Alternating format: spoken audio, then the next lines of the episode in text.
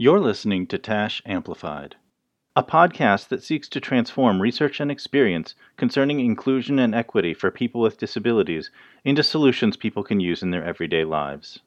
Today we have two of our favorite regular contributors to our annual conference, Paula Wills and Michelle Phillips, both of whom work at the Family Resource Center on Disabilities, which is the parent training and information center for the Chicago metropolitan area. Paula is today's guest interviewer. She is the Technology Outreach Coordinator at the Family Resource Center on Disabilities. She is also the co vice president of the Illinois TASH chapter and has been the photographer at our annual conference for two years running. Importantly for TASH Amplified, because Paula does her own interviews at Blog Talk Radio, she helped us get started when we were just trying to figure out this podcast thing. Paula is interviewing Michelle Phillips, her boss and the executive director at the Family Resource Center on Disabilities. Michelle will be a panelist at one of the general sessions at our 2016 annual conference to be held in St. Louis from Wednesday, November 30th to Friday, December 2nd. In today's interview, they discuss the services available through the Parent Training and Information Centers and Michelle's own experience shepherding her son through the provisions of the Individuals with Disabilities Education Act. The upgrades continue here at Tash Amplified. Starting this week, we now have a regular musical introduction an original composition and performance by Sunny Seferati, the co director and autistic self advocacy mentor at the Musical Autist.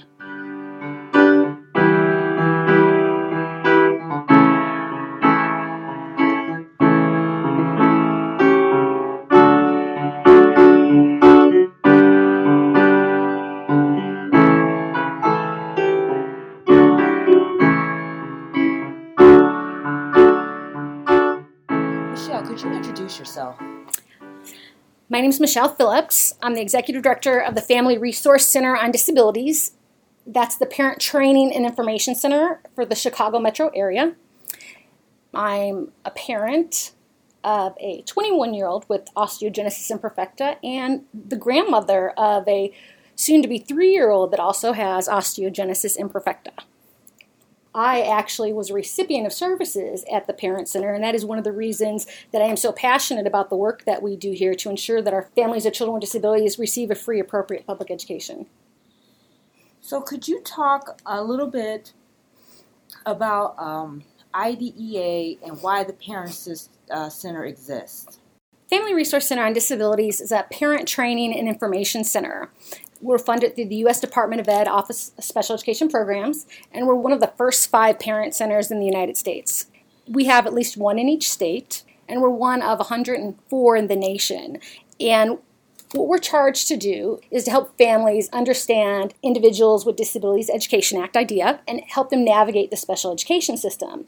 We provide services that are free of charge for families. So we provide free trainings. We're available 9 to 5 to answer questions on the phone, and we do trainings uh, in the community as well. Uh, and our goal is to help empower a family to be their child's best advocate. And I know from personal experience, as well as most of the staff at most of the parent centers, um, that navigating the special education system is cumbersome, often difficult, uh, sometimes full of tears. So we're going to get to the tears part. Um, and one of the key components, from my understanding of IDEA, is the IEP. Um, so, for families who don't understand what that is or are new to the special education process, could you briefly explain what an individualized education program or IEP is and what is its purpose uh, how it serves a child with a disability?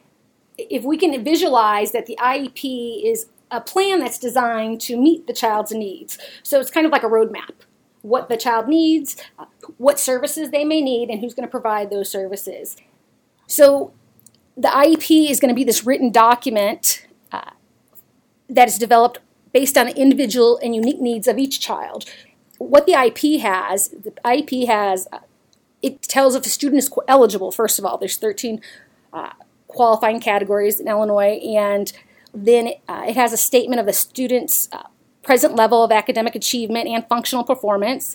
There's a statement of measurable annual goals, short-term objectives. Um, a description of how the child is progressing. There's periodic reports of progress should be provided. Um, it covers related services, supplementary aid, supports, programs. Um, really, it's an, also an explanation of the extent they will be participating in the uh, general education classroom. And it's really important that families actually understand what the IEP is. And so often that doesn't actually happen. So that's our goal is to help families understand that the IEP should incorporate uh, the services that a, ch- a, child needs when they are receiving special education services. So, yeah, absolutely, Michelle. I, I really appreciate you uh, kind of breaking that down. Um, but one of the things, uh, particularly with the individualized education program or uh, IEP, is that it's a team process. Um, right. from our understand from our understanding, and uh, the parent is a, a key player in in that team. So the thing is, I guess what we want to kind of understand is what is the parent's role in the IEP team and why, why is their input so important? Parents are actually equal partners according to IDEA. So a parent should be an equal partner on that team. A parent is part of the team, but the team also includes students, general education teachers, special education teachers, school administrators, evaluation personnel, and really any other people that are qualified um, with special expertise on your child. So, a family, a parent needs to be part of that process, understand the IEP process. If they have any questions, uh, to be able to get those questions addressed. And so often, families, we go into IEPs and professionals are using language that we don't often understand. And it's so it's okay for a family to say, you know, I don't really understand what that means. Uh, can you can you explain to me in words that I can understand because there's so much jargon used. So a family is an equal partner in this process, and the family is the expert on the child. And so often at the Parent Center, what we do here is help families be confident with the knowledge that they do have about their child. Although we are equal partners, uh, so often that's not really how it manifests at a meeting. So at the meeting, the one thing parents want to make sure they know is that they they re- make sure they know to get their 10 day notice. So you want to make sure you get that IP notice. And on that IP notice, you're going to see who's all attending that meeting. You want to make sure that the people that you want to attend that meeting are there. Um, in addition, you want to make sure that the required people that need to attend that meeting are there, which would be yourself, obviously. Um, and the, a general education teacher, a special education teacher, a school administrator, evaluation personnel uh, that are that can explain evaluations and our test results, and, and then anyone else that's knowledgeable um, about your child, but also the student. So, uh, the student, we, as a best practice, we encourage families to always start bringing their kids into an IEP meeting. Uh, early on in Illinois, uh, in Illinois, families don't, or children don't have to start participating in the IEP meeting until they're 14 and a half. That's when transition starts. Federal law is 16. But we encourage families to bring that kid in each IEP meeting, even if it's for three or four minutes, to say, hey, this is what I like about school, or this is what I don't like, or what's happening. So that way the kids get an opportunity to start learning how to communicate uh, what they like, what they don't like. It's kind of the beginning of self advocacy. Um, so, so we, we encourage that as well. So no, absolutely. Um, self advocacy for parents, as you know, we encourage parents to self advocate. We encourage children to self advocate. But um, but your question was at the meeting, parents being equal partners, um, and so often, you know, families have a very difficult time in feeling like an equal partner. So one of the things we do at the Parent Center is not only teach them about the laws but how to navigate and communicate at that meeting. And, and we're often intimidated. I'm, I'm, sure I'm not the only person that's been intimidated by people that have PhDs and are experts at this and experts at that. And we often are at these meetings with all these experts. And it can be intimidating regardless of your, you know, how much education you have. Uh, so families really have to feel comfortable in not knowing everything. You're the expert at your child on your child, but it's okay to say, I'm sorry, what does that mean? What does that word mean? Or can you explain that further? I'm going to need some more information. But to ask as many questions as you need to ask so you can participate fully and meaningfully and that you really feel like you're an equal partner. But it, if you don't understand what's happening, it's hard to feel like you're an equal partner. So you mentioned earlier that you are a parent of a child with a disability and uh, a grandparent as well, and you have gone through the whole IEP process from his childhood to his adulthood. Um, could you talk about uh, basically your feelings and what you encountered? What were some of the fears you experienced uh, going to that first IEP meeting? And how did you grow to the point where you were like, you know, power mom? That's a great question. So I have now a 21 year old that has osteogenesis imperfecta, and I have a grandchild that's about to be three with osteogenesis imperfecta. So I I was a recipient of services here at the Family Resource Center on Disabilities, and I found the Parent Center when my son was about seven. I would say when I first started going to IEP meetings, I really didn't understand what was happening. We were just having some meeting. I was having a meeting with the school. I, am sure I heard the words IEP, but I, I didn't really understand what that meant. Um, I do remember as I was starting to understand when I would go into the meetings, if I had a bad morning that morning, and, and a good morning at that time was my son not breaking a bone. Uh, so if I had a good morning that morning, uh, things would be great. But if we had a tough morning, when I'd go into those IEP meetings, it's happened more than once, they would say, well, what's happening at home or how are things going? And I might have came across and said less than pleasing things because I was frustrated that morning. Well, I didn't realize at the time that was my IEP input statement. Uh, it took me a while to catch on. So I've had some funny stories and some less less than pleasing stories. But as I started to learn, come to the parent center and learn about the law and really how to communicate that information, uh, it wasn't a smooth transition. It was lots of bumps in the road um, because you know it, it doesn't. You have to get along with other human beings, and you have to remember. I think often that maybe I forgot that it wasn't about me.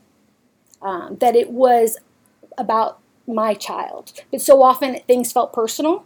Um, if I felt intimidated or less than or uh, things like that. So there was a lot of personal emotions involved with everything that I went through. So when I finally started to come to the Parent Center and the Parent Center, how I found out about that was that another parent let me know about it. And so often that's what happens with families. One family tells another family that tells another family. And when I started to come to the Parent Center, I thought, well, these people live in Mayberry. That was my favorite saying that these people live in Mayberry because this is not what happens in the streets. This is not how, you know, this not hasn't been my experience. It doesn't go this smooth. Um, and I remember, although I wasn't 100% sold on the parent centers at that time, what I did is I went home and I used the language that they told me to use, which was the word appropriate. So every time um, that something was happening at school, I would reflect back on the word appropriate and use my my language would be, you know, I don't believe that's appropriate for him because of A, B, C, and D. Um, and what happened was people knew that somebody was talking to me and that I knew something. And I slowly but surely things started to shift uh, in how they communicated with me, how I communicated with them as well.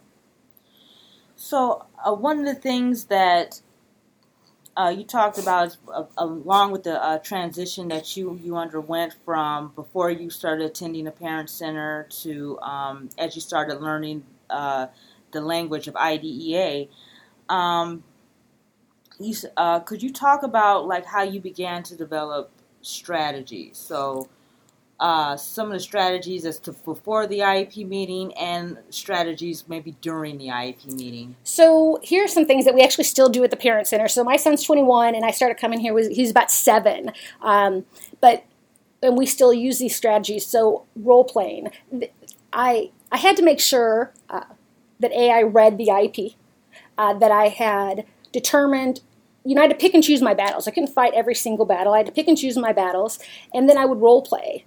I role play so I could come up with things that I could say and be prepared and not be caught off guard. Um, just because for me, sometimes when I was caught off guard or they asked me something, if I didn't have the answer, I could come across maybe not uh, not so pleasant. I really, I, to be honest, I felt like there's been so many injustices in our experience, you know, together as many families uh, that sometimes it's hard to really. Uh, to focus on the things that are going well. So sometimes that's really hard because so much has happened. So when I come to the parent center, they would talk about different strategies. So I would always be prepared for the meeting. I come with, I would come up with an agenda. Um, I role play before the meeting. I normally had an individual assistance with somebody here at the center, uh, and in addition, there were different strategies that were used by other parents that were just communicated through me throughout the years, and I tried different different methods. And one that was actually I didn't want to try uh, because I, I, really had a, I had a very difficult time with this. So as my son got older and as I got more knowledgeable, you know, it became easier for me. But I, it was just very emotional for me. Um, but I remember here one of the strategies that I remember hearing about here at the parent center was, you know, bring food to the IEP meeting. And I remember thinking, my goodness, they don't like me. They're not going to want to eat my food. and and I genuinely had felt that at the time. Not that I have no evidence to say they didn't like me. That that's just how I felt. So I thought, That's well, how, yeah, you, how that's you just right how I perceive the situation. So I remember thinking, well, that's ridiculous, but I'm going to try. And and my son was about fifth grade, and other parents that had been around the parent center had tried it, and I heard them talking about it. And so I. Uh, I was in Weight Watchers at this particular time. And so it was an early morning meeting. I purposely scheduled it early so um, I can bring breakfast. And I, I brought breakfast, but it was all prepackaged food. And it was one of those meetings that was not going to be great. They had already pre warned me. As they walked in the meeting, they let me know that, you know, we're going to have to talk about some things that are pretty hard today. And nobody touched my food at first. Um, and then I explained to them that, well, you know, I, my Weight Watchers, since it's so early, I thought I'd bring you guys breakfast. And the interesting thing was uh, that it really changed the meeting. Uh, I still had to hear about the things that were not so pleasant, um, but it was probably one of the time, probably one of the real first times that I really felt like we were all on the same page. And my son and went to between kindergarten and eighth grade, he went to like three different schools. But I remember just thinking, I really felt like an equal partner. I felt like they were really uh, you know, had his best interest, uh, and that that was a change for me to see. You guys were working as a team. It really right. We were working as a team, but I have to say, as a family, I wasn't always a team player. I know that I'm part of that team, but when you don't feel like you're part of the team, it can be intimidating. Um, you know, many things can happen. You can get angry. Uh, so that was probably, I think, one of the first times I really felt like I was part of the team, even though I had knew that according to IDEA, we're equal partners. Uh, but there's a process in feeling like you're an equal partner. And part of that process is our personal responsibilities, families, too. I know it's difficult to navigate with the school, but it's amazing how much parent centers, not only for me, but I know for many people, the parent centers help us get to this uh, different point in time where we really are able to. Uh, you know, focus on the things that we need to focus on, and I think that parent center really helped me with that to to not try to fight every battle and understand that you know it's not about things being fair. It's what's appropriate for my child. What does he need? Does he have access to the general education curriculum? Um, and you know is he getting those services that he needs in order potentially to become a productive tax-paying citizen which is you know what we would all like for our kids you mentioned communication. Um, could you give me an example of a strategy that you you learned uh, here at the Parent Center that you use and you even share with other families? Uh, so I would say one of the basic things that I, I learned, and I actually didn't do it years ago when I first started coming here, but uh, just a simple thing is writing a letter. Communication didn't always happen unless we have documentation of the communication. So I learned that after I had conversations, I would write a letter and document that conversation. Um, as well as anything that I was requesting. Then I would start to document the, those things. Uh, in addition, I would keep a call log. So, a call log or any type of activity I had with the school, I would keep a log so I knew who I talked to, you know, knew what the outcome was going to be when I had to check back up with somebody. It was a lot of, honestly, for families, it's a lot of work. It's really a lot of work. So, I mean, I like the preparation that you, you spoke about, and you know, um, one of the strategies of bringing food. But sometimes, you know, you, you do all this preparation, you, you may do the role play, mm-hmm. and then you get there and you blank, mm-hmm. and you feel like you're back to square one. What would you suggest for like a situation like that? Right. So um, that may happen many times. So I feel like really successful people fail a whole lot, and so I would say. Uh, as a parent going to these IEP meetings, you know, I could say that I could have done better many times over. And there are many times that I felt like you just said. Uh, one thing that I learned at the Parent Center early on was bring somebody with you. They don't have to be an expert on IDEA, they don't have to be an advocate, but having somebody else with you to take notes or just to be there for support is so helpful. Um, but also understand that we're all human beings and these are our babies. So it doesn't matter how old they are, these are our kids. Um, and to be a little bit more forgiving of yourself when you don't you're not that expert you know you're not going in there and uh, you know my ideal would be i like to tell parents you know how do you behave at work um, how do you act at a business meeting you know this is the people on the table this is their business um, and that's a lot easier said than done because again, it's our baby. Uh, so we're not going to always, you know, we could do all the role playing. We can we can prepare, and then anything can happen. So one thing I would make sure people remember is to be mindful. You know, bring that friend, and sometimes that friend, uh, again, may not know anything about IDEA, but they may be able to tap you on the leg when you're maybe going off on a tangent, or maybe your, your tone of voice is getting angry. Um, I was known as an angry parent, and I, I, you know, I was very angry, and it took a very long time to get from being completely angry to not so angry, and it was a lot of different techniques. So bringing a friend is for sure just one that you always want. Uh, you want somebody to come with all the time. And again, they don't have to be an expert on IDEA, but there's so many different other strategies that other parents use. So many different people use different things, and it's about finding not only understanding IDEA and the IP, but finding what works for you because everybody is different. Things that work for me are not going to work for every family. You know, every family probably didn't start from a point of complete anger, right? So that was the point where I started. Uh, so everybody starts at different points, and people use what works for them. And that's one of the great things about the parent centers is because there's a variety of different parents that work at the parent centers that could give you you know you can bounce things off of you could talk to. It's a safe place and, and we get it. So how did the school respond to um, these strategies bringing a friend the uh, documentation? Well i would have to that's a hard question uh, because i had already set the tone on how I, you know, based on how I behaved and the information I had. So but you bring up a good point, setting the tone. Yeah. So by having, so from my understanding, by having that uh, extra prep work, they're taking you seriously, and I imagine having those uh, those extra records, those logs. There's like, wait a minute, this mom's on top of things. Absolutely, I would agree with that. Um, but I had already set the tone because I had been at uh, the, the, same elementary school for many years with my son, and uh, it was it was a difficult transition in from being the parent that was sort of a stalker, and I say that loosely, um, but from being that parent to being a parent that is uh, focused on this process more in a, a, business format almost. It was a hard transition, I think, for myself as well as the school. And I think one of the things so often, and I see this with families, is you know we have to remember we're dealing with other human beings that actually have made the choice for this to be their occupation. Families like mine, this wasn't a choice that I made. I didn't make a choice for this to be my life, um, and it, it amazes me when I really think about it now that people actually chose this as an occupation. So it, it's much easier when I started to view it that way. It was much easier for me to work as a team member in my time to uh, get along with these other human beings that are also focused on my child.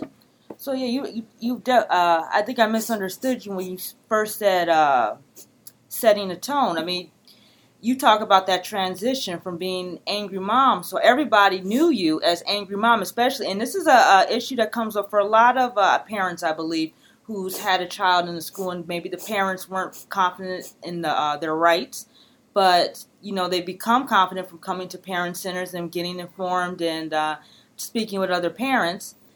And now you go from angry mom to power mom.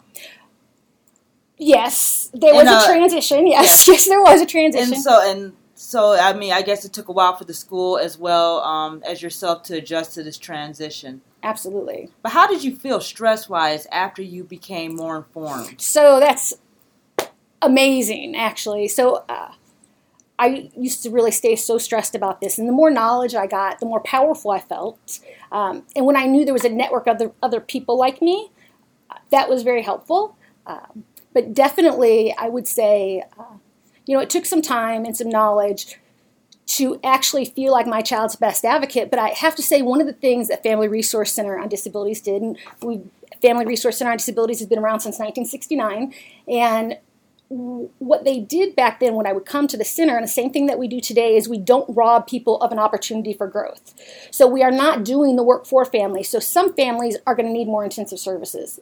But our goal is for that family to be that child's best advocate because that's the one person or the family is going to who's going to be with the child the rest of their life and i think that that was my big takeaway early on from the parent center that we have always continued is really ensuring that we don't rob people for their opportunity to learn and really support them as they navigate through that. And that's the type of support that I got from the center as I was transitioning from the angry parent um, to more knowledgeable parent. Because uh, even early on, I knew I would read the law all the time, and I knew I understood the law, but I didn't understand how to communicate it, and that was a big uh, that really hindered um, me and, and my child as I tried to navigate the system. Could you explain how parents can connect with their parent training information center? Absolutely. Families can connect with the parent training centers in your state by going to parentcenterhub.org. That's parentcenterhub.org. At the bottom of the page, it's a, there's a state map and it says find your parent center. So every state has at least one parent center that provides information and training to parents of children with disabilities birth to 26. And you can find your state parent center on parentcenterhub.org and connect with other parent centers as well as an abundance of resources. So we want to make sure that people leave us today and get connected and feel plugged into the parent centers and, and that's going to connect you with other parents so you know that you're not alone. It really does help when uh, when we're navigating the system and and trying to go through everything that a family goes through to know that we have other families like us and other people that we can relate to and talk to that get it. Well, thank you, Michelle. I really appreciate uh, you talking with me today. That was so empowering. And um, yes, thank you. You've been listening to Tash Amplified. For more about the series, including show notes, links to articles discussed, a complete transcript, and a schedule of episodes updated as they become available, visit tash.org/amplified. You can subscribe through iTunes or your favorite Android podcast app to have the series delivered automatically to your device so you never miss an episode. If you enjoyed today's episode, please share it with your friends and on your social networks. Today we talked about the National Parent Technical Assistance Center Network, created to provide assistance to parents as they navigate the educational system created by the Individuals with Disabilities Education Act. For help with your student's individualized education program, and to access web based information and tools right away, visit the Parent Training and Information Center in your state. To find your state's Parent Training and Information Center, go to parentcenterhub.org, scroll down the page, and click on the USA map for a directory of state offices. Music for Tash Amplified is an original composition and performance by Sunny Sefarati, the co director and autistic self advocacy mentor at the Musical Autist. You can learn more about the Musical Autist at www.themusicalautist.org. TASH is a values and research based advocacy association located in Washington, D.C., with local chapters covering 18 states. In 2015, we celebrated our 40th anniversary. We offer organization, advocacy, collaboration, scholarship, and education for people with disabilities, researchers, educators, service providers, and family members. In addition to this podcast, we offer a scholarly quarterly, research and practice for persons with severe disabilities, and a membership magazine, Connections. Our 2016 annual conference will be held in St. Louis from Wednesday, November 30th through Friday, December 2nd. You can learn more about the conference, including a complete schedule of presentations, and register at tash.org slash conference 2016. You can receive updates from Tash on this podcast and our other activities by following us on Facebook or on Twitter at Tash Tweet. This has been a sample of the colleagues and conversations available through Tash. It is only because of the excellent work that our members do that we can bring you this information. For more resources such as this and to become a member, visit tash.org/join. We'll hear from another outstanding advocate again in 2 weeks.